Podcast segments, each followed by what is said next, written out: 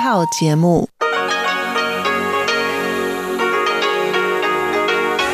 ที่นี่สถานีวิทยุเรดิโอไต้หวันอินเตอร์เนชันแนล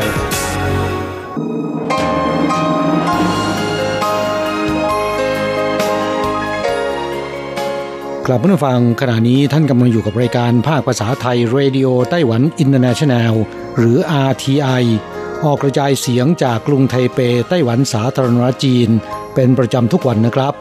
นอกจากรับฟังทางเครื่องรับวิทยุได้แล้ว ยังสามารถรับฟังรายการผ่านระบบออนไลน์ได้ที่ thai.rti.org.tw หรือที่ RTI Fanpage นะครับ ขอเชิญติดตามรับฟังรายการของเราได้ ตั้งแต่บัดนี้เป็นต้นไป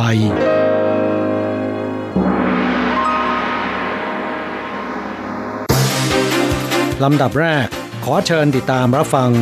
ข่าวประจำวัน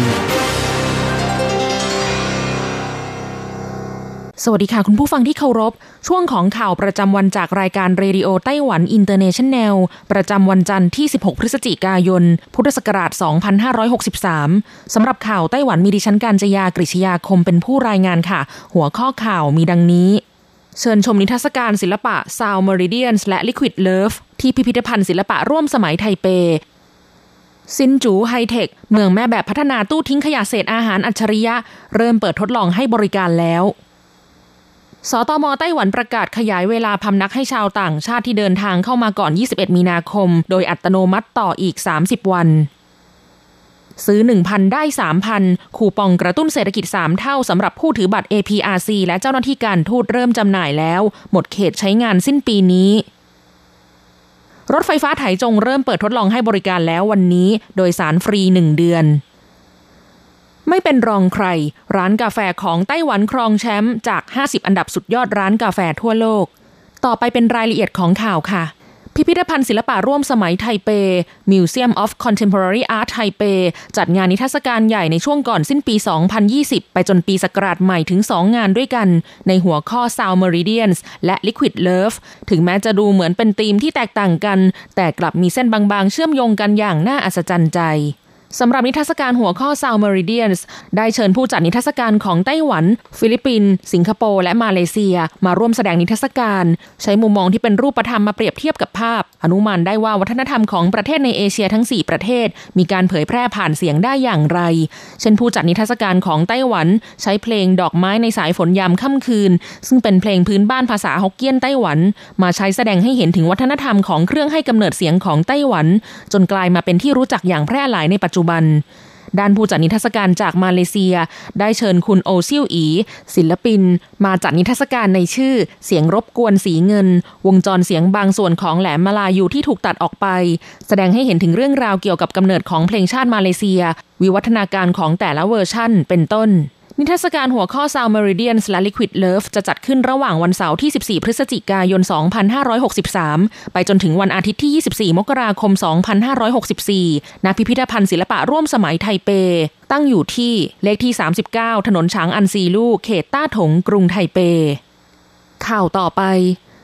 ขยะเศษอาหารในครัวเรือนและร้านค้าเป็นปัญหากลิ่นไม่พึงประสงค์ ประชาชนจะต้องมายืนรอรถขยะเพื่อทิ้งขยะตามเวลา ซึ่งอาจไม่สะดวกสำหรับใครหลายคน หรือแม้กระทั่งอาคารคอนโดมิเนียมเองก็ตาม ที่ห้องทิ้งขยะมักส่งกลิ่นเหม็นของเศษอาหารที่บูดแล้ว แต่ที่เมืองซินจูได้มีการพัฒนาประดิษฐ์คิดค้นอุปกรณ์เทคโนโลยีขึ้นมาเพื่อแก้ปัญหานี้ ประชาชนสามารถทิ้งขยะเศษอาหารได้ทุกเมื่อ และใช้บัตรโดยสารอิเล็กทรอนิกส์ Easy Card สแกนเพื่อใช้งานเครื่องทิ้งขยะเศษอาหารรีไซเคิลอัจฉริยะขณะณะนี้ได้เริ่มเปิดทดลองใช้งานในบางชุมชนแล้ว ตู้ทิ้งขยะดังกล่าวสามารถชั่งน้ำหนักอัตโนมัติ และจัดเก็บขยะเศษอาหารแช่ไว้ที่อุณหภูมิต่ำกว่า 10 องศาเซลเซียส และมีประตูป้องกันอากาศรั่วที่ปิดสนิทเพื่อป้องกันกลิ่นเหม็นรบกวน เมื่อตู้บรรจุขยะเต็มแล้วจะส่งข้อมูลไปแจ้งเตือนทางบริษัทเจ้าของตู้ผ่านระบบคลาวให้มาจัดการเคลียร์ขยะในตู้ออกไป ค่าบริการทิ้งขยะเศษอาหารคิดตามน้ำหนัก ตั้งแต่ 0.0 แต่ไม่เกิน 0.2 กิโลกรัม ราคา 2 เหรียญไต้หวัน ตั้งแต่ 0.2 แต่ไม่เกิน 0.5 กิโลกรัม ราคา 5 เหรียญ ตั้งแต่ 0.5 กิโลกรัมขึ้นไป คิดราคา 5 เหรียญต่อครึ่งกิโลกรัม หงหมิงซื่อ รองผู้อำนวยการกองอนุรักษ์สิ่งแวดล้อมเทศบาลเมืองซินจูกล่าวว่า เมื่อผนวกเข้ากับระบบจัดการขยะเศษอาหารที่มีประสิทธิภาพสูง ขยะเศษอาหารเหล่านี้จะกลายเป็นปุ๋ยอย่างรวดเร็ว จากนั้นปุ๋ยจะถูกนำกลับไปใช้งานในชุมชนต่อไป เมืองซินจูได้กลายเป็นเมืองแม่แบบให้แก่ทั่วไต้หวันใน concept เมืองอัจฉริยะในการรีไซเคิลขยะเศษอาหาร ด้านทบวงอนุรักษ์สิ่งแวดล้อมไต้หวัน จะประเมินประสิทธิผลจากการใช้งาน เพื่อที่จะเผยแพร่โปรโมททั่วทุกเมืองในไต้หวันต่อไปในอนาคต ข่าวต่อไป จากสถานการณ์การแพร่ระบาดของโรคโควิด -19 ทั่วโลกที่ยังคงรุนแรง สำนักงานตรวจคนเข้าเมืองกระทรวงมหาดไทยไต้หวันสาธารณรัฐจีนประกาศว่า เพื่อป้องกันการติดต่อแพร่เชื้อที่เกิดจากการเดินทางไปมาหาสู่ระหว่างประเทศ และลดภาระการป้องกันโรคระบาดของชุมชน จึงประกาศขยายเวลาอนุญาตให้ชาวต่างชาติที่เดินทางเข้าไต้หวันก่อน จนถึงวันที่ 21 มีนาคม 2563 ด้วยวีซ่าพำนักชั่วคราว ซึ่งพำนักในไต้หวันอย่างถูกต้องตามกฎหมายเกิน 180 วันขึ้นไป สามารถขยายเวลาพำนักอยู่ต่อได้อีกเป็นครั้งที่ 5 โดยอัตโนมัติเพิ่มอีก 30 วัน ไม่จำเป็นต้องลงทะเบียนยื่นคำขอใด ๆ ข่าวต่อไปชาวต่างชาติในไต้หวันที่มีใบถิ่นที่อยู่ถาวร หรือบัตร APRC และเจ้าหน้าที่ทางการทูต สามารถซื้อคูปองกระตุ้นเศรษฐกิจ 3 เท่าได้แล้ว เริ่มตั้งแต่วันที่ 16 พฤศจิกายนถึง 30 ธันวาคมศกนี้ และใช้ได้จนถึงวันที่ 31 ธันวาคม 2563 โดยนำใบถิ่นที่อยู่ถาวรหรือบัตรประกันสุขภาพแห่งชาติ พร้อมเงินสด 1,000 เหรียญไต้หวัน ไปซื้อคูปองเงินสดมูลค่า 3,000 เหรียญณที่ทำการไปรษณีย์ได้ทุกสาขา หรือสามารถลงทะเบียนซื้อคูปองดังกล่าวได้ผ่านออนไลน์ด้วยโทรศัพท์มือถือหรือบัตรเครดิต ส่วนเจ้าหน้าที่ทางการทูตรับคูปองได้จากกระทรวงการต่างประเทศไต้หวัน อย่างไรก็ตามสิทธิการซื้อคูปองกระตุ้นเศรษฐกิจ 3 เท่าในครั้งนี้ หากเป็นคู่สมรสต่างชาติที่ถือใบถิ่นที่อยู่ถาวร และเคยซื้อคูปองดังกล่าวไปก่อนหน้านี้แล้ว ไม่สามารถซื้อคูปองเพิ่มในครั้งนี้ได้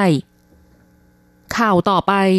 รถไฟฟ้าไถจงสายสีเขียว เปิดให้ประชาชนทดลองใช้บริการโดยสารฟรี 1 เดือน ตั้งแต่วันที่ 16 พฤศจิกายน ถึง 15 ธันวาคม 2563 ตลอดเส้นทางเดินรถ 18 สถานี โดยประชาชนต้องสวมหน้ากากอนามัย และใช้บัตรโดยสารอิเล็กทรอนิกส์ Easy Card สแกนบัตรผ่านประตู ก็สามารถโดยสารได้ฟรี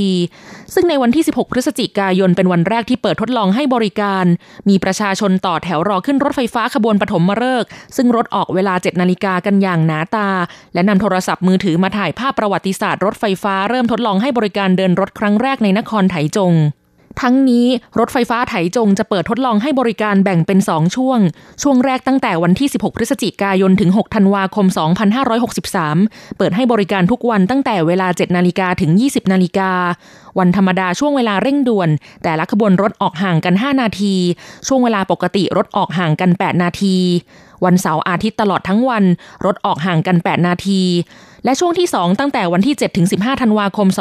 2563 จะใช้ตารางเวลาเดินรถแบบเดียวกับหลังเปิดอย่างเป็นทางการ เปิดให้บริการทุกวันตั้งแต่เวลา 6 นาฬิกาถึง 24 นาฬิกาช่วงเวลาดึก 23 นาฬิกาถึง 24 นาฬิการถออกห่างกัน 15 นาที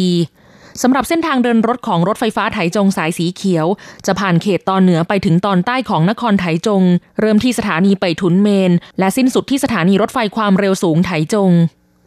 ข่าวต่อไป เว็บไซต์ข้อมูลการท่องเที่ยวนานาชาติ Big Seven Travel ประกาศผลการจัดอันดับ 50 ร้านกาแฟยอดเยี่ยมของโลกประจำปี 2020 ผลปรากฏว่าร้านกาแฟ Simple Cafe ของไต้หวัน ถือเป็นครั้งที่สองของร้านกาแฟแห่งนี้ ที่ติดอันดับร้านกาแฟยอดเยี่ยมของโลก และเป็นเพียงร้านเดียวในไต้หวันอีกด้วย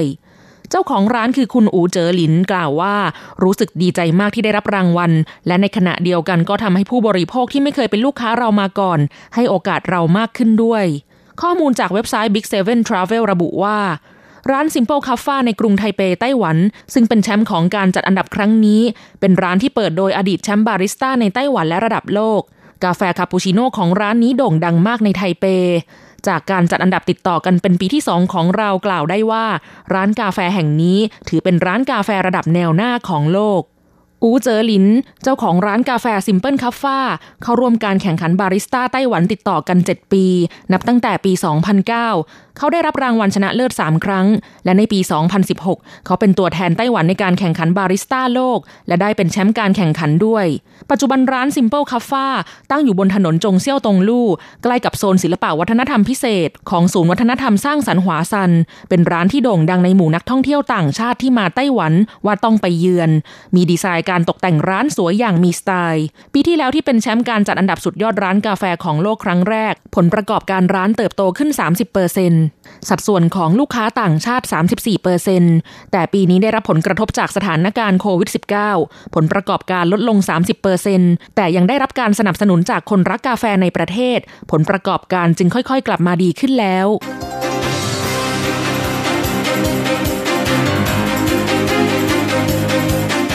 คุณผู้ฟังครับ ต่อไปเป็นข่าวต่างประเทศและข่าวประเทศไทย รายงานโดยผมแสงชัย กิตติภูมิวงศ์ หัวข้อข่าวที่สำคัญมีดังนี้ ตัวเลขผู้ติดเชื้อโควิด -19 สะสมมาถึง 54.3 ล้านคน ในช่วงเกือบหนึ่งสัปดาห์ที่ผ่านมาในสหรัฐมีผู้ติดเชื้อเพิ่ม 1 ล้านคน คิมจองอึนผู้นำเกาหลีเหนือเข้มงวดมาตรการต่อต้านโควิด -19 คณะกรรมการโอลิมปิกสากลเชื่อมั่น โอลิมปิกโตเกียวเกม จัดขึ้นในฤดูร้อนปีหน้า อังกฤษเริ่มการทดลองวัคซีนโควิด -19 ขนาดที่ 3 ประธานาธิบดีโดนัลด์ทรัมป์ยังไม่ยอมรับความพ่ายแพ้ในการเลือกตั้ง กระทรวงการคลังของไทยกู้เงินจาก ADB 1.5 พันล้านดอลลาร์สหรัฐ เพื่อต่อสู้โควิด -19 ต่อไปเป็นรายละเอียดของข่าวครับ สถิติโรคระบาดโควิด -19 ณ เวลา 9นาฬิกาของวันที่ 16 พฤศจิกายน มีผู้ติดเชื้อสะสม 54.3 ล้านคน เสียชีวิตสะสม 1.3 ล้านคน ประเทศที่มีผู้ติดเชื้อสะสมสูงที่สุดของโลกเรียงตามลำดับคือสหรัฐอเมริกา 10.9 ล้านคน อินเดีย 8.8 ล้านคน บราซิล 5.8 ล้านคน ฝรั่งเศส 1.9 ล้านคน รัสเซีย 1.8 ล้านคน สเปน 1.4 ล้านคน สหรัฐอาณาจักร 1.34 ล้านคน อาร์เจนตินา 1.30 ล้านคน โคลัมเบีย 1.19 ล้านคน และอิตาลี 1.14 ล้านคน สถานการณ์โควิด -19 ในสหรัฐมีความรุนแรงในช่วงเพียง 6 วันที่ผ่านมา มีผู้ติดเชื้อรายใหม่ เกินกว่า 1 ล้านคน ผู้ติดเชื้อและเสียชีวิตสะสมในสหรัฐสูงอันดับหนึ่งของโลก กล่าวคือผู้ติดเชื้อสะสมขณะนี้ 11.02 ล้านคน เสียชีวิต 246,000 กว่าคน รัฐบาลส่วนกลางและท้องถิ่นของสหรัฐประกาศยกระดับมาตรการควบคุมการระบาด โรงพยาบาลหลายแห่งในสหรัฐรายงาน มีขีดความสามารถไม่เพียงพอในการรองรับผู้ป่วยติดเชื้อ ที่รัฐมิชิแกนของสหรัฐมีคำสั่งห้ามรับประทานอาหารภายในร้าน และหยุดการสอนในโรงเรียนมัธยม และวิทยาลัย เป็นเวลา 3 สัปดาห์ เริ่มตั้งแต่วันพุธทางการรัฐมิชิแกนชี้ว่ากำลังอยู่ในช่วงย่ำแย่ที่สุด ตั้งแต่เกิดการระบาดของโควิด -19 ทางการจึงต้องประกาศ ห้ามคำสั่ง จัดกิจกรรมในสถานบันเทิง ห้องคอนเสิร์ต โรงภาพยนตร์ สนามกีฬา คาสิโน และลานสเก็ต พร้อมทั้งเน้นว่า หากไม่ใช้มาตรการเหล่านี้ รัฐมิชิแกนอาจมีผู้เสียชีวิต 1,000 คนต่อสัปดาห์ ทั้งนี้วันศุกร์ที่ผ่านมารัฐมิชิแกนมีผู้ติดเชื้อสูงถึง 8,516 คน นับเป็นสถิติรายวันสูงสุด และมีผู้ติดเชื้อสะสมทั้งสิ้น 251,000 กว่าคน ผู้เสียชีวิตเกือบ 8,000 คน เข้าต่อไปนะครับ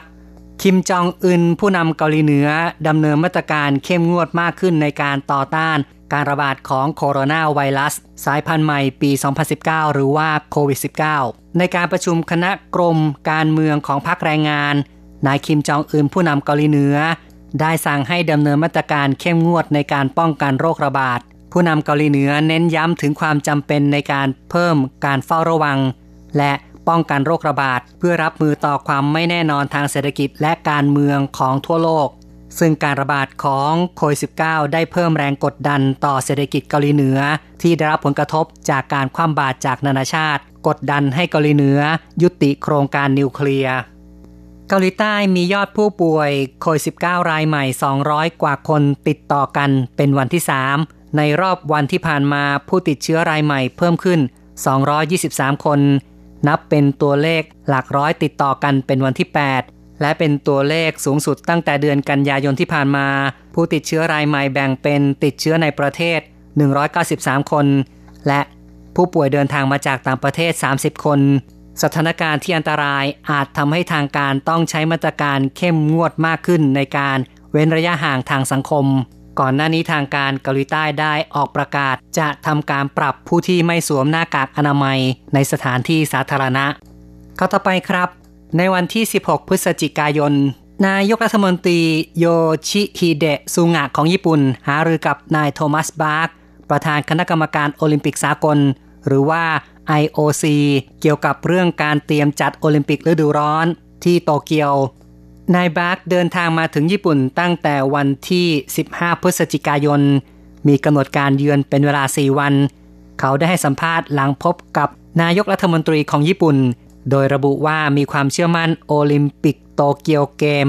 จะจัดขึ้นในฤดูร้อนปีหน้าตามกำหนดการ แม้สถานการณ์โควิด -19 ยังแพร่ระบาดไม่สิ้นสุด ประธาน IOC มีกำหนดจะเข้าพบอดีตนายกรัฐมนตรีชินโซอาเบะของญี่ปุ่นด้วย เพื่อมอบของขวัญจากการที่นายอาเบะทุ่มเท ต่อการเป็นเจ้าภาพโอลิมปิก แม้นายอาเบะต้องพ้นจากตำแหน่งก่อนเวลา ในเดือนกันยายนที่ผ่านมา เพราะปัญหาทางด้านสุขภาพ ที่อังกฤษ ศูนย์อำนวยการศูนย์วิจัยคลินิกสถาบันเพื่อการวิจัยสุขภาพแห่งชาติเซาท์แฮมตันจะทำการทดลอง วัคซีนป้องกันโควิด -19 ขนาดที่ 3 ผลิตโดยบริษัทยาเจนเซนของเบลเยียม วัคซีนดังกล่าวผลิตโดยใช้ไวรัสไข้หวัดธรรมดา ตัดแต่งพันธุกรรม กระตุ้นภูมิคุ้มกันในร่างกาย สถาบันเพื่อวิจัยสุขภาพแห่งชาติของเซาท์แฮมตันแถลงว่าจำเป็นต้องมีการทดลองวัคซีนหลายขนาดจากผู้ผลิตหลายราย เพราะยังไม่รู้ว่าวัคซีนแต่ละขนาดให้ผลได้อย่างไร มีประสิทธิภาพหรือไม่ การทดลองวัคซีนในครั้งนี้มีการเปิดรับอาสาสมัครในสหราชอาณาจักรแล้ว 6,000 คน และจะมีประเทศอื่นเข้าร่วมการทดลอง โดยจะใช้อาสาสมัครทั้งหมด 30,000 คน เข้าต่อไปนะครับ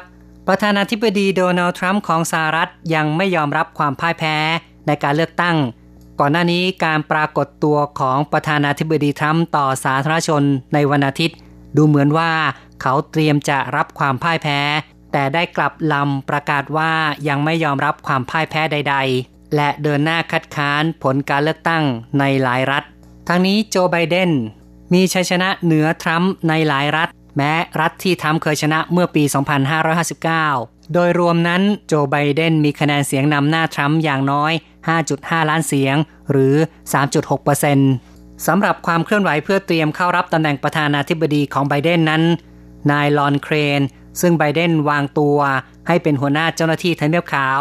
ได้เรียกร้องให้รัฐบาลทรัมป์ถ่ายโอนอำนาจอย่างราบรื่น เนื่องจากมีความสำคัญต่อความมั่นคงของชาติ และการต่อสู้กับโควิด -19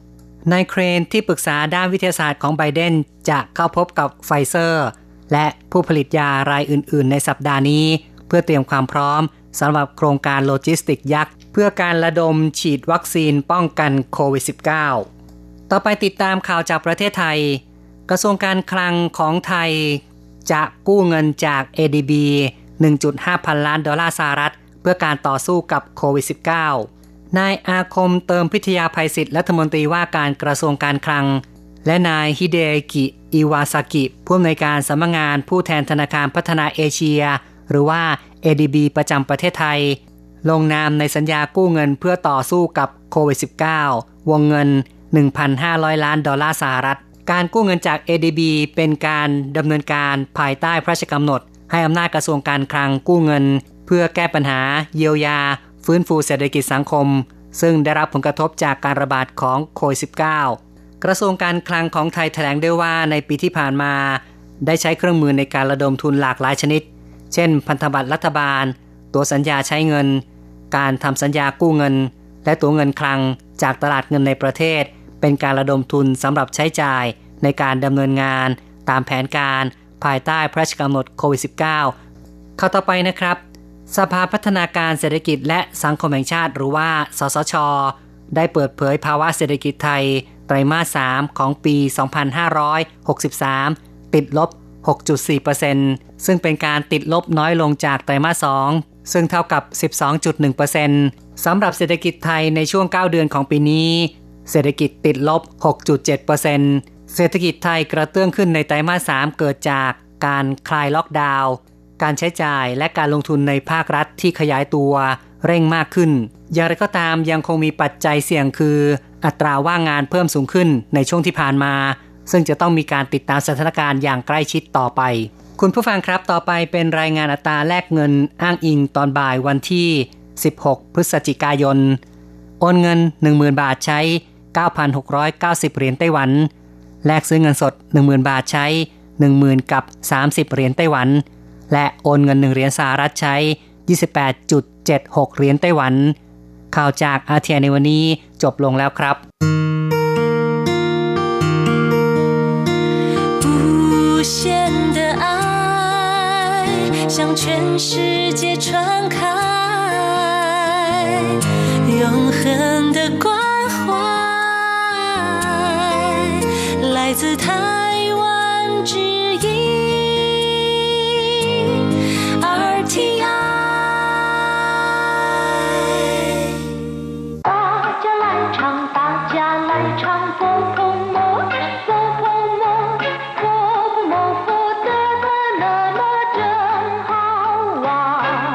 สวัสดีครับเพื่อนฟัง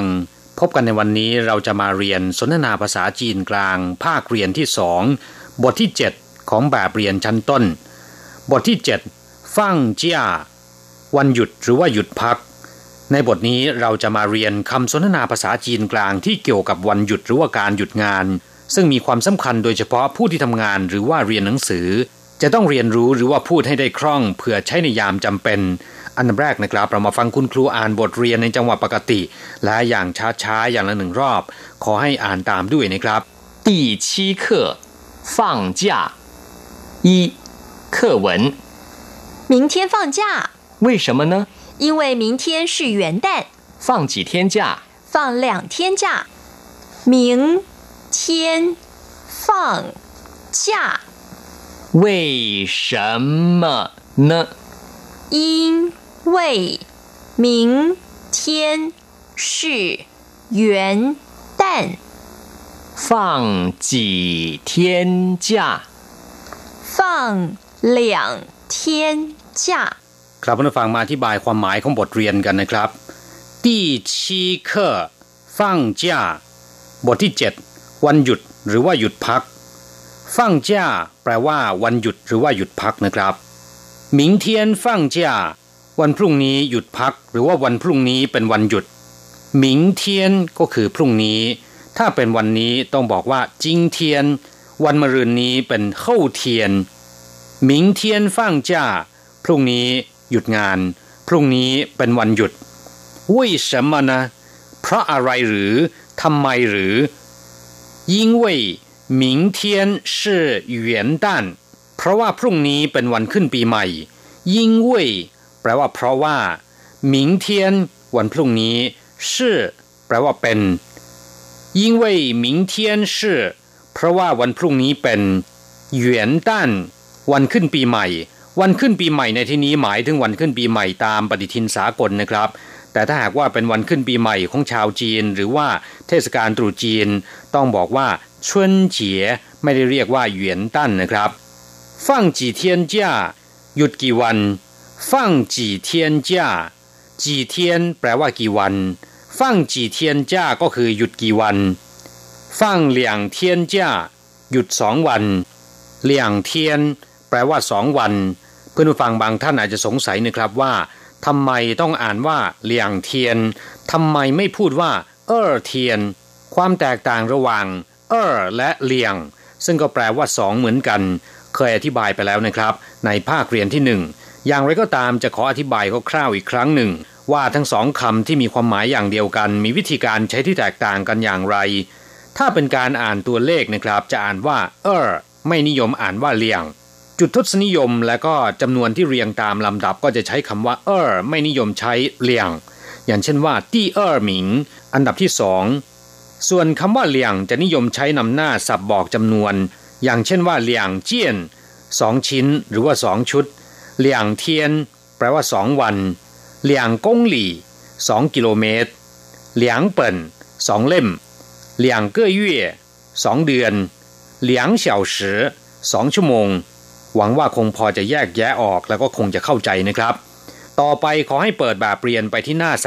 32 เราจะไปเรียนรู้คำศัพท์ใหม่ๆของบทเรียนนี้ และให้อ่านคำศัพท์ตามคุณครูหนึ่งรอบก่อน 二生词，放假、 放假、元旦、元旦、请假、请假、病假、病假。 ศัพท์คำที่หนึ่งฟั่งเจ้า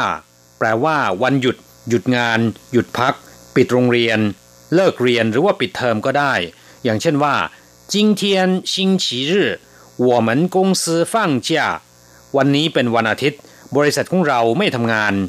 五一国际劳动节是国定假日放假一天วันที่หนึ่งพฤษภาคม หรือที่นิยมเรียกทับศัพท์ตามภาษาอังกฤษว่า วันเมเดย์เป็นวันแรงงานสากล หยุดงานหนึ่งวัน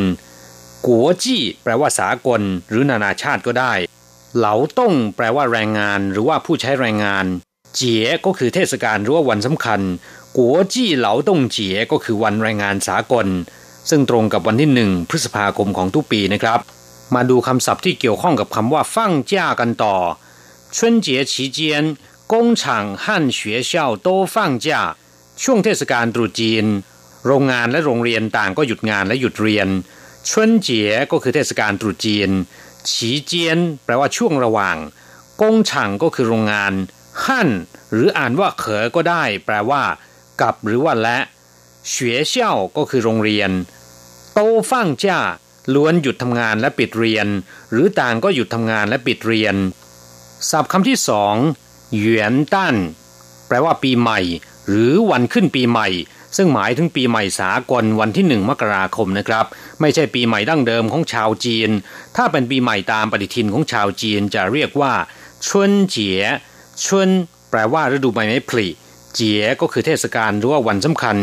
ชวนเจี๋ยแปลว่าเทศกาลฤดูใบไม้ผลิหรือเทศกาลตรุษจีนนั่นเอง หรือเรียกว่าหนงลี่ชวนเจี๋ยก็ได้นะครับ แปลว่าเทศกาลตรุษจีนตามปฏิทินจีนคำว่าหนงลี่ก็คือปฏิทินจีน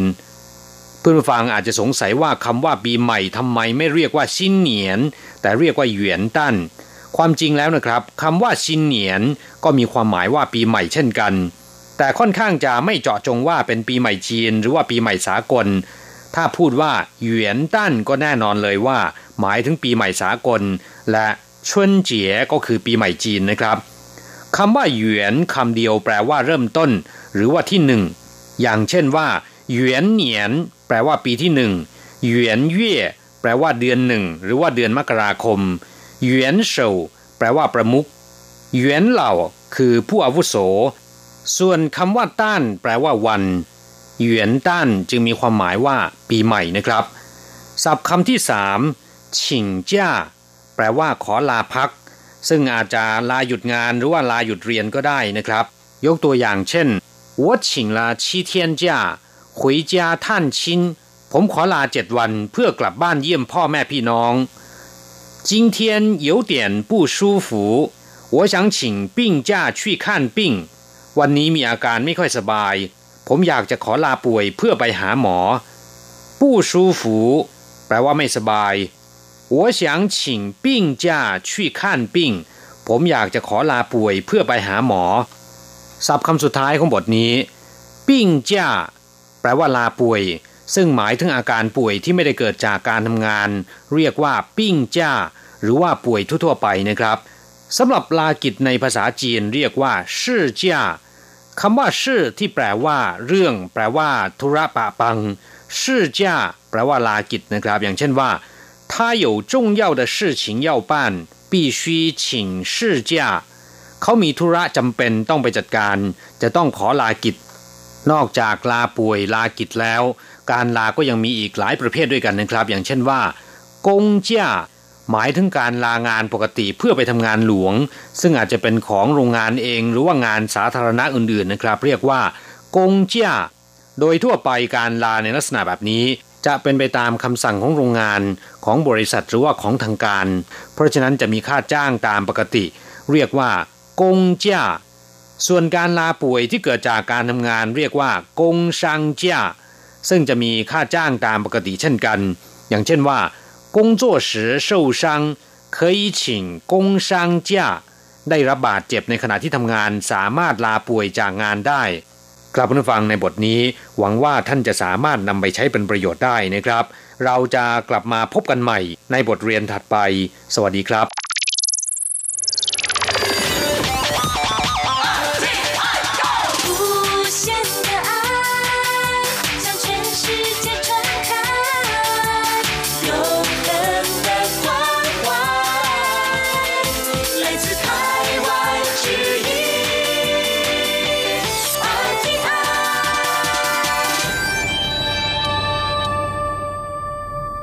ครับคุณครับขณะนี้คุณกำลังติดตามรับฟังรายการภาคภาษาไทยจากสถานีวิทยุ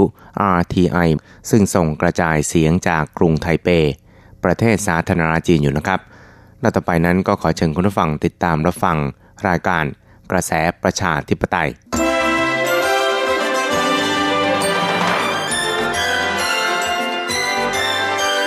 กระแสประชาธิปไตย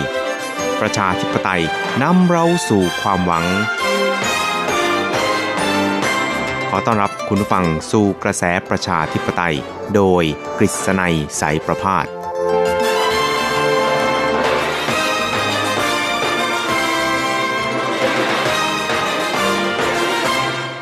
วัสดีครับคุณผู้ฟังที่รักและเคารพทุกท่านครับ ผมกฤษณัยสารพาดก็กลับมาพบกับคุณผู้ฟังอีกครั้งหนึ่งครับในช่วงเวลาของกระแสประชาธิปไตย ซึ่งก็จะพบกับคุณผู้ฟังเป็นประจำทุกสัปดาห์ครับ ในค่ำวันจันทร์แล้วก็เช้าวันอังคาร 3 ครั้งด้วยกันครับ ก็จะนำเอาเรื่องราวความเคลื่อนไหวที่น่าสนใจทางด้านการเมืองในไต้หวัน ในช่วงที่ผ่านมามาเล่าสู่ให้กับคุณผู้ฟังได้รับฟังกันนะครับ ครับเรื่องราวแรกที่เราจะนำมาเสนอให้กับคุณผู้ฟังได้รับฟังกันนะครับ ก็อาจจะเป็นเรื่องราวที่ก้ากึ่งกันระหว่างการเมืองกับเศรษฐกิจนะครับ เพราะว่าในช่วงสัปดาห์ที่ผ่านมานั้น ท่านประธานาธิบดีไช่อิงเหวินผู้นำไต้หวันสาธารณรัฐจีนนั้น ก็ได้เปิดการแถลงข่าวนะครับ แต่งตั้งนายมอริสจางหรือว่านายจางจงโหมวผู้ก่อตั้ง TSMC หรือบริษัทไต้หวันเซมิคอนดักเตอร์นี่นะครับ แล้วก็เป็นยักษ์ใหญ่ทางด้านเซมิคอนดักเตอร์ของโลกของไต้หวันนี่นะครับ เป็นตัวแทนผู้นำไต้หวันเข้าร่วมการประชุมผู้นำเศรษฐกิจของเอเปกในปีนี้นะครับ ซึ่งก็เป็นการประชุมระดับผู้นำเศรษฐกิจเอเปกเนี่ยเป็นครั้งที่ 28 นะครับ โดยในคราวนี้นั้นก็มีมาเลเซียเป็นเจ้าภาพนะครับ ซึ่งถึงแม้ว่าในปีนี้นะครับจะ เป็นการประชุมแบบชนิดที่เรียกว่าออนไลน์นะครับหรือว่าเป็นการประชุมแบบ teleconference อะไรทำนองนี้นะครับ เนื่องจากว่าสถานการณ์การระบาดของโควิด -19 นั่นเองครับ เพราะฉะนั้นเนี่ยก็เลยไม่เหมาะสมที่จะเป็นการจัดการประชุมที่ประชุมจริงๆนะครับ เพราะฉะนั้นก็เลยเป็นการจัดการประชุมแบบออนไลน์ครับ โดยท่านประธานาธิบดีช่อิงหวนนะครับก็ได้กล่าวนะครับยกย่องนายมอริสจางหรือว่านายจางจงโมนี่นะครับว่า มีความเหมาะสมนะครับที่จะเป็นตัวแทนของผู้นำไต้หวันในการนำเสนอ คุณอุปการที่ไต้หวันมีต่อการพัฒนาในภูมิภาค และในอนาคตด้วยนะครับ ส่วนในจางจงหมาเอง หรือว่านายมอริสจางเนี่ยนะครับก็ได้ระบุชัดเลยทีเดียวนะครับว่าในการประชุมคราวนี้เนี่ยก็จะเน้นหนักในเรื่องของการระบาดของโควิด -19 นะครับแล้วก็มองไปสู่อนาคตว่าหลังวิกฤตโควิด -19 แล้วเนี่ยนะครับประเทศสมาชิกนั้นจะจับมือกันเพื่อที่จะ ก้าวออกไปข้างหน้าอย่างไรบ้างนะครับครับโดยในคราวนี้นะครับนายจางจงโหมเนี่ยก็ได้เป็นตัวแทนของผู้นำไต้หวันเข้าร่วมการประชุมระดับผู้นำเศรษฐกิจของเอเปกเนี่ยนะครับเป็นครั้งที่3นะครับแต่อย่างไรก็ตามเนี่ยนะครับก่อนหน้าที่ท่านประธานาธิบดีไช่อิงหวนเนี่ยจะมาเป็นผู้นำไต้หวันในปี 2016เนี่ยนะครับนายจางจวหมูนั้นก็เคยเป็น ตัวแทนของผู้นำไต้หวันก็คือตัวแทนของอดีตประธานาธิบดีเฉินซุยเปียนในปี 2549 นะครับ เพราะฉะนั้นในคราวนี้เนี่ยก็ถือว่าเป็นครั้งที่4นะครับที่นายจางจงโหมหรือว่านายมอริสจางเนี่ยได้เป็นตัวแทนของผู้นำไต้หวันในการประชุมระดับผู้นำเศรษฐกิจเอเปกใน ปีนี้นะครับซึ่งก็จะมีขึ้นในวันที่ 20 พฤศจิกายนนั่นเองครับครับแล้วก็ก่อนที่การประชุมระดับผู้นำเศรษฐกิจของเอเปกจะเริ่มขึ้นนี่นะครับก็จะมีการประชุมระดับรัฐมนตรีด้วยนะครับแล้วก็มีการประชุมของผู้นำภาคธุรกิจที่เรียกกันว่า a b a c ด้วยครับ โดยในส่วนของการประชุมระดับรัฐมนตรีนั้น ไต้หวันเนี่ยก็จะมีนายเติ้งเจิ้นจงนะครับ รัฐมนตรีประจำสภาบริหาร แล้วก็นายกงหมิงซิน ประธานสภาพัฒนาแห่งชาติของไต้หวันนั้นเข้าร่วมในการประชุมคราวนี้ ซึ่งก็มีกำหนดจะให้มีขึ้นในวันที่ 16 พฤศจิกายนนะครับ ส่วนการประชุม a b a c นั้นก็จะมีนายเฉินจิ้นเซิงนะครับประธาน Acer คอมพิวเตอร์นะครับคุณผู้ฟังก็คงจะรู้จักดี เพราะว่าคอมพิวเตอร์ Acer นั้นก็มีชื่อเสียงในระดับโลกเช่นเดียวกันนะครับ แล้วก็ยังมีนายหลินซือเฉินนะครับผู้จัดการทั่วไปของบริษัท Taiwan Mobile ซึ่งก็ถือเป็นยักษ์ใหญ่ ทางด้านมือถือในไต้หวันนะครับ แล้วก็มีนายจางจาหยวน ประธานฝ่ายเทคนิคของ c a n t a คอมพิวเตอร์นะครับ ซึ่งก็ล้วนแต่อยู่ในระดับแนวหน้าของเทคโนโลยีระดับสูงของโลกเลยทีเดียวนะครับ จะเข้าร่วมการประชุมในคราวนี้ ซึ่งในคราวนี้นะครับทางมาเลเซียเนี่ยก็ได้ความสำคัญเกี่ยวกับการป้องกันการระบาดของโควิด -19 นะครับ เพราะฉะนั้นเนี่ยก็ได้เชิญนายถังฟงนะครับหรือ แอนดรูว์ถังนะครับซึ่งเป็นรัฐมนตรีประจำสภาบริหาร แล้วก็รับผิดชอบเกี่ยวกับทางด้านการพัฒนาเทคโนโลยี การพัฒนาดิจิทัล แล้วก็มีผลงานโดดเด่นในการพัฒนาระบบดิจิทัลเนี่ยในการมาเกื้อหนุนเกี่ยวกับ การป้องกันโรคระบาดโควิด -19 ของไต้หวันจนประสบความสำเร็จเป็นที่ยอมรับนะครับ โดยเชิญในถังฟงเนี่ยนะครับเข้าร่วมการประชุม a b a c ซึ่งก็จะมีการการประชุมแบบชนิดที่เรียกว่าออนไลน์นะครับ ซึ่งก็คิดว่าน่าที่จะสามารถอำนวยประโยชน์ให้กับบรรดาประเทศสมาชิกได้ไม่น้อยเลยทีเดียวนะครับครับทั้งนี้เนี่ยนะครับการประชุมระดับผู้นำเศรษฐกิจเอเปกในคราวนี้เนี่ยนะครับก็เรียกได้ว่ามีความสำคัญนะครับ เพราะว่า มันจะเป็นการส่งเสริม แล้วก็จะมีการจัดทำปฏิญาณร่วมกันเช่นเดียวกันนะครับ เพราะว่าสมาชิกทั้ง 21 ของประเทศเอเปกที่จะมารวมกันแบบนี้เนี่ยนะครับ มันก็คงจะไม่ใช่เรื่องง่ายเลยทีเดียวครับ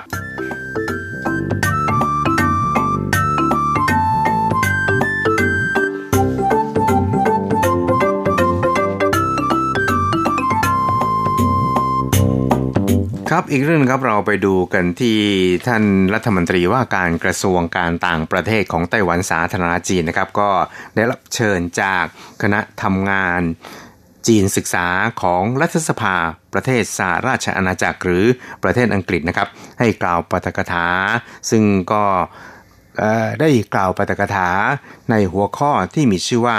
ความเสี่ยงต่อสันติภาพและกฎระเบียบแห่งเอเชีย ซึ่งก็มีชื่อภาษาอังกฤษว่า The List to Peace and Order in Asia นะครับ โดยทางด้านนายอูเจาเซียนะครับ รัฐมนตรีต่างประเทศของไต้หวันสาธารณจีนนั้น ก็ได้กล่าว แสดงความขอบคุณต่อรัฐบาลอังกฤษนะครับที่ยืนหยัดในการสนับสนุนให้ไต้หวันเนี่ยเข้าร่วมในกิจกรรมของ WHO หรือว่าองค์การอนามัยโลกนะครับแล้วก็หวังเป็นอย่างยิ่งว่าไต้หวันนั้น จะมีโอกาสในการร่วมมือกันนะครับอย่างใกล้ชิดมากยิ่งขึ้นกับทั้งอังกฤษแล้วก็ประเทศที่มีอุดมการณ์เดียวกันนะครับ ทั้งนี้ก็เพื่อที่จะสรรสร้างเสรีภาพ ความเจริญรุ่งเรืองนะครับ แล้วก็เสถียรภาพในภูมิภาค เอเชียแปซิฟิกแล้วก็อินโดแปซิฟิกนะครับครับซึ่งในคราวนี้เนี่ยนะครับนายอูเจาเซียนั้นก็ได้รับเชิญจาก China Research Group ของรัฐสภาสหราชอาณาจักรให้เข้าร่วมการสัมมนาคราวนี้ซึ่งก็เป็นการสัมมนาในรูปแบบของออนไลน์นั่นเองครับ โดยในคราวนี้นะครับประธานของคณะกรรมาการต่างประเทศ สภาผู้แทนราษฎรของสหราชอาณาจักรนะครับก็คือทอมทูเกนฮัตนะครับ ได้ร่วมกับสมาชิกสภาผู้แทนราษฎรของสหราชอาณาจักรอีกรวม 11 ท่านนี่นะครับ ร่วมกันจัดงานสัมมนาในคราวนี้เพื่อที่จะศึกษาเกี่ยวกับความสัมพันธ์ระหว่างไต้หวันกับอังกฤษ แล้วก็ความสัมพันธ์ระหว่างช่องแคบไต้หวัน ตลอดไปจนถึงศึกษาเกี่ยวกับความสัมพันธ์ระหว่างไต้หวันกับสหรัฐอเมริกาด้วยนะครับ ตลอดไปจนถึงศึกษาเกี่ยวกับ การป้องกันโรคระบาดโควิด -19 ของไต้หวัน ซึ่งประสบความสำเร็จเป็นอย่างดีนะครับ ก็มีการแลกเปลี่ยนความคิดเห็นกับนายอูเจาเซียในประเด็นต่างๆเนี่ยอย่างใกล้ชิดเลยทีเดียวนะครับครับซึ่งนายอูเจาเซียเองนั้นก็ได้ระบุนะครับบอกว่าไต้หวันนั้นต้องเผชิญหน้ากับภัยคุกคามของลัทธิที่เรียกกันว่าเป็นลัทธิเผด็จการนะครับ แล้วก็ความสำเร็จของ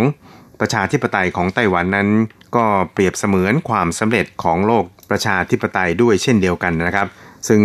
เมื่อต้องเผชิญหน้ากับจีนที่ใช้ทั้งกำลังอาวุธ แล้วก็ใช้ทางการข่มขู่คุกคามด้วยวาจาต่อไต้หวันเนี่ยไต้หวันเองนั้นจำเป็นจะต้องที่จะกระชับความร่วมมือในฐานะหุ้นส่วนที่มีความ เป็นอุดมการใกล้เคียงกันนะครับ โดยเฉพาะอย่างยิ่งกับประเทศเสรีประชาธิปไตยทั้งหลาย โดยเฉพาะอย่างยิ่งเมื่อต้องเผชิญหน้ากับการที่ประชาธิปไตยของฮ่องกงตลอดไปจนถึง ชนชาติอุยกูร์ในซินเกียงนะครับ แล้วก็ในทะเลจีนใต้ ตลอดจนถึงบริเวณชายแดน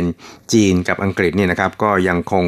อยู่ในสถานการณ์ที่ค่อนข้างตึงเครียดนะครับ ตลอดไปจนถึงในภาคพื้นเอเชียแปซิฟิกนั้น ก็ถูกจับตามองจากทั่วโลกครับ เพราะฉะนั้นเนี่ยการจับมือกันของบรรดาประเทศที่มีอุดมการณ์เดียวกันนั้น จึงมีความสำคัญอย่างยิ่งยวดเลยทีเดียวครับ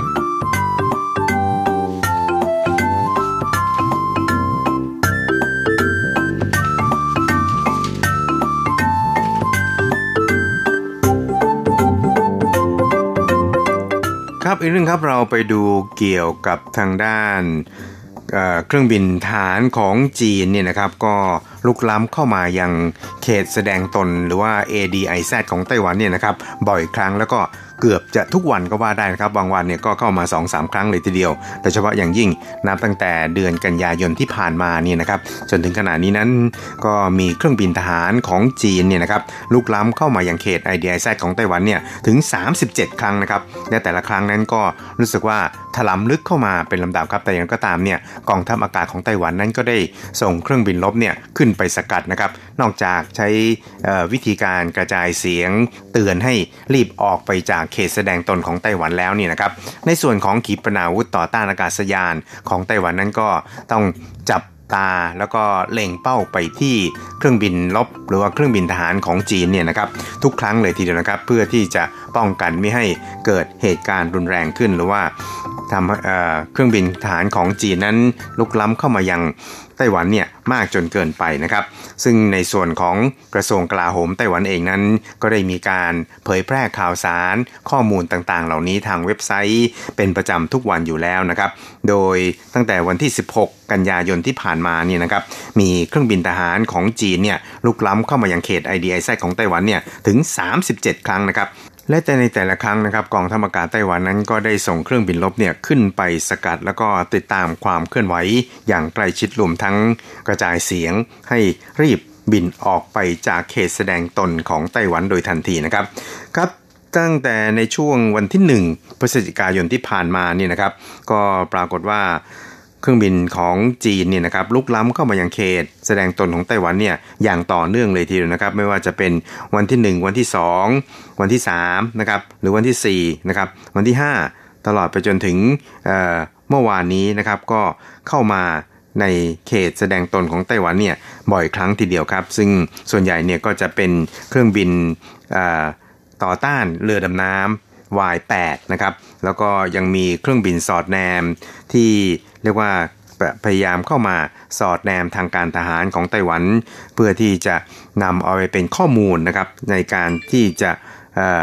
ลุกล้ำไต้หวันนั่นเองครับ เพราะฉะนั้นเนี่ยไต้หวันเองนั้นก็จำเป็นอย่างยิ่งครับที่จะต้องป้องกันตัวเองครับ และในส่วนของการเข้ามาสอดแนมนั้น ไต้หวันเนี่ยก็ได้พยายามที่จะสกัดกั้นนะครับ แล้วก็ไม่ให้เข้ามาในเขต ADIZ ของไต้หวันเนี่ยลึกจนเกินไปนะครับโดยในส่วนของท่านรองเสนาธิการฐานสูงสุดของไต้หวันนั้นก็ได้ตอบข้อสักถามของบรรดาสสในสภาเมื่ออปลายเดือนตุลาคมที่ผ่านมานะครับ บอกว่าในช่วงนั้นเนี่ยก็มีเครื่องบินไร้คนขับหรือว่าโดรนนี่นะครับของจีนเนี่ยก็ลุกล้ำเข้ามายังเขตแสดงตนทาง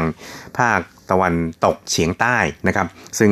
ส่วนใหญ่แล้วเนี่ยก็จะวนเวียนวนเวียนกันอยู่แถวนั้นนะครับ จากเดิมที่ก่อนหน้านี้เนี่ยก็มักที่จะเป็นการบินอ้อมไต้หวัน หรือว่ามีการส่งเรือรบเนี่ยบินอ้อมน่านน้ำแล้วก็ไม่ได้เข้ามาอยังเขตของไต้หวัน แต่ว่าคราวนี้รู้สึกว่าจะมีความรุนแรงมากยิ่งขึ้นนะครับ แล้วก็เข้ามา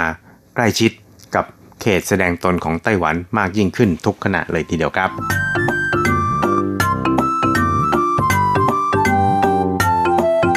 ครับคุณครับเวลาของกระแสประชาธิปไตยในวันนี้ก็หมดลงแต่เพียงเท่านี้ครับ เราจะกลับมาพบกันใหม่ในสัปดาห์หน้า สวัสดีครับ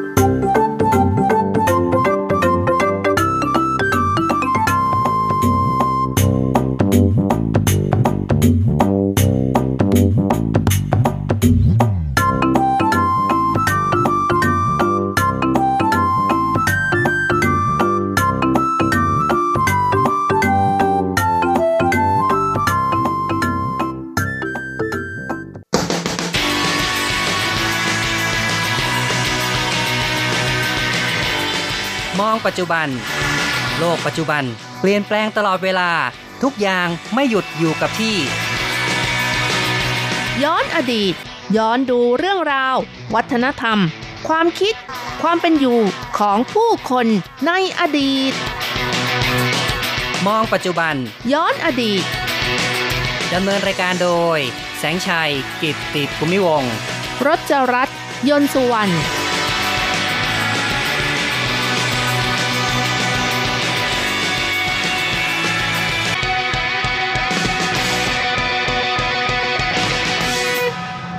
คุณผู้ฟังที่รักครับ พบกันในวันนี้เราจะมองเรื่องราว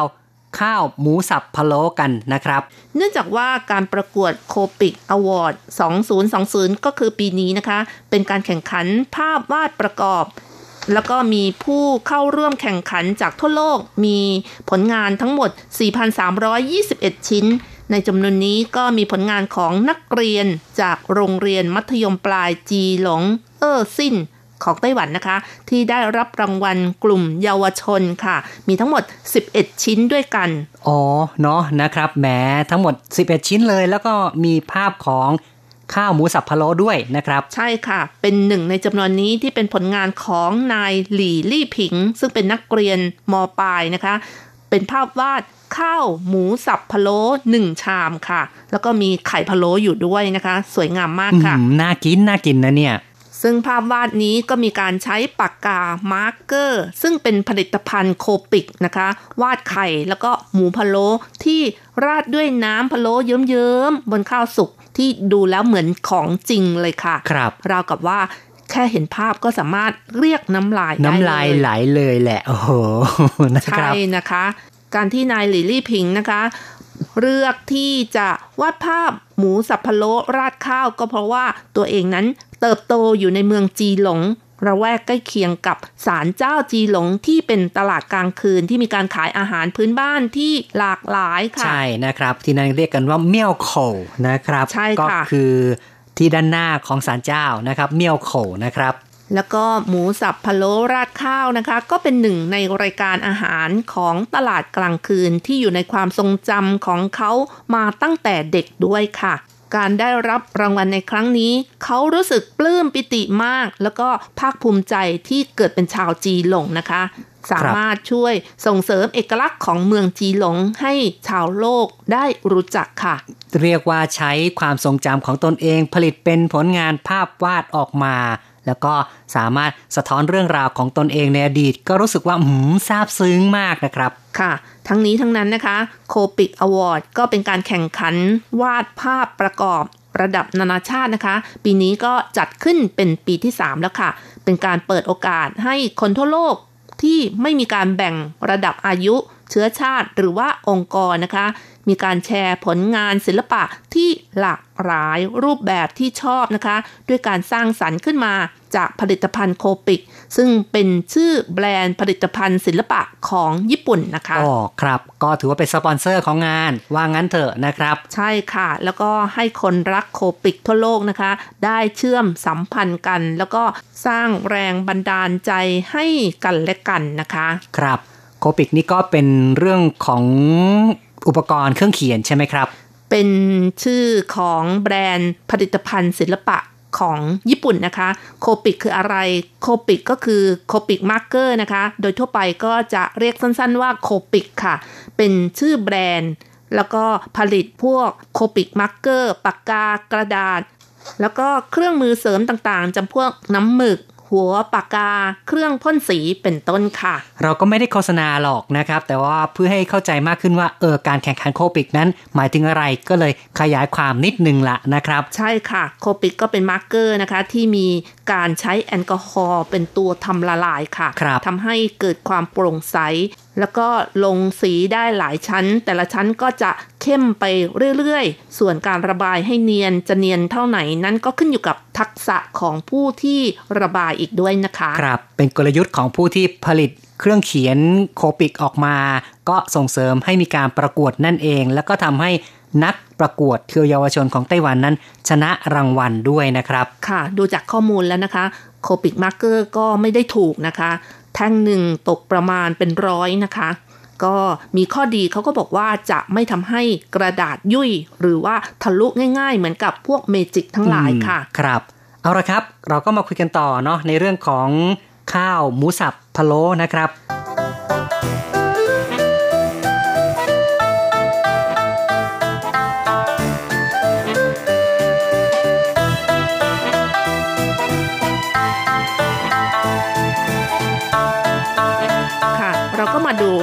ของข้าวหมูสับพะโล้กันนะคะ ข้าวหมูสับพะโล้ภาษาจีนกลางก็เรียกว่ารูโร่ฟันนะคะ ครับ เป็นอาหารยอดนิยมอย่างหนึ่งของชนไต้หวัน ชาวไต้หวันก็ว่าได้มีขายดาดดื่นทั่วไปเลยนะครับข้าวหมูสับพะโล้นี่นะครับ ถ้าจะเรียกตามภาษาในไต้หวันภาษาฮกเกี้ยนเนี่ย เรียกกันว่า โลบะปึ่งนะครับ โลก็คือ ก็คือเนื้อนั่นเองนะคะ ก็คือหมูค่ะครับ ปึ่งก็คือข้าวนะครับ โลบะก็คือเนื้อพะโล้นะครับ ข้าวเนื้อพะโล้หรือ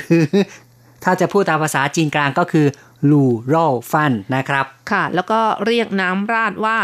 โร่เจ้านะคะ ครับ ก็เป็นอาหารที่มีชื่อที่นิยมรับประทานกันทั่วไปในไต้หวัน แล้วก็มีการขายตามร้านอาหาร แม้แต่พัตตาคารก็ยังมีขายนะคะ หรือว่าตามแผงขายอาหารมีทั่วไต้หวันเลยค่ะ ใช่เหมือนถึงกับว่ามีการประกวดกันด้วยนะครับ ที่ไหนอร่อยที่สุดนะครับ ใช่ค่ะภาคเหนือก็มีการประกวดภาคใต้ก็มีการประกวดกันนะคะ แล้วก็ทางราชการดูเหมือนกับว่าอืมพยายามที่จะรณรงค์ให้ข้าวนี้เป็นเหมือนกับว่าเอกลักษณ์เอกลักษณ์ของนะครับไต้หวันนั่นเองใช่ค่ะครับ ข้าวหมูสับพะโล้นะคะ นอกจากพบในไต้หวันนะคะ ก็คือขายในไต้หวันแล้วก็ยังพบเห็นทางตอนใต้ของมณฑลฮกเกี้ยนของจีนแผ่นดินใหญ่ด้วยนะคะ แต่ก็เล่ากันว่าข้าวหมูสับพะโล้นั้น ถือกำเนิดมาจากมณฑลซันตงของจีนแผ่นดินใหญ่ค่ะ แล้วก็มาโด่งดังในไต้หวัน แล้วก็ที่ฮ่องกงก็มีขายเช่นกันนะคะ แต่อย่างไรก็ตามคนไต้หวันก็บอกว่าไม่ใช่นะคะ ต้องเป็นต้นกำเนิดในไต้หวันแท้ๆค่ะ อืมครับ ก็ต่างคนต่างบอกว่าของฉันเนี่ยแน่ที่สุดอร่อยที่สุดว่างั้นเถอะนะครับค่ะ วิธีการทำหรือว่าส่วนผสมก็มีความแตกต่างกันไปตามท้องถิ่นหรือว่าตามแต่ละภาคนะคะ แม้แต่ในไต้หวันเอง ภาคเหนือภาคกลางภาคใต้ โลบ้าปึงนี่อาจจะแตกต่างกันเล็กน้อยนะคะ แต่ที่เป็นรูปลักษณ์ที่เหมือนกันก็คือ มีข้าวสวย แล้วก็ราดด้วยหมูพะโล้หมูพะโล้นี้อาจจะเป็นหมูชิ้น หรือว่าหมูสับก็ได้นะคะ น้ำพะโล้ก็เคี่ยวด้วยเครื่องพะโล้และซีอิ๊วที่มีความหอมกรุ่น ใส่ เครื่องเทศต่างๆ ไม่ว่าจะเป็นพริกไทยเอยกระเทียมหอม น้ำแล้วก็เหล้าเล็กน้อยนะคะ น้ำตาลด้วยค่ะ แล้วก็ตุ๋นในหม้อใช้ไฟระดับกลางตุ๋นไปเรื่อยๆนะคะ ใช่นะครับ คุณผู้ฟังก็น่าจะรู้จักกับพะโล้เหมือนกัน เพราะว่าในไทยก็มีพะโล้แล้วก็เชื่อว่าอาหารนี้ก็เป็นสิ่งที่ชาวไทยรับมาจากจีนนั่นเองนะครับ แต่เมืองไทยนี่นิยม ขาหมูพะโล้มากกว่าใช่ไหมคะ ใช่นะครับ ก็ไม่ค่อยจะมีหมูสับเท่าไหร่นักหนะรือครับว่าหมูสามชั้นก็มีค่ะครับ แล้วก็นิยมรับประทานกันทั่วไปค่ะ ใช่ ในไต้หวันนั้นบางที่ก็มีการใส่เห็ดหอม หรือว่าไข่ต้มลงไปพะโล้ใช่ด้วยก็ได้ครับหรือว่าใส่เต้าหู้ค่ะอืมก็อย่างที่บอกไว้ว่าแต่ละท้องถิ่นก็คงจะมีสูตรที่แตกต่างกันไปนะครับค่ะ ยกตัวอย่าง หมูสับพะโล้ราดข้าวของภาคเหนือส่วนใหญ่ก็จะใช้หมูตุ๋นสับกับเครื่องพะโล้ซีอิ๊วต่างๆ ใส่ลงไปนะคะ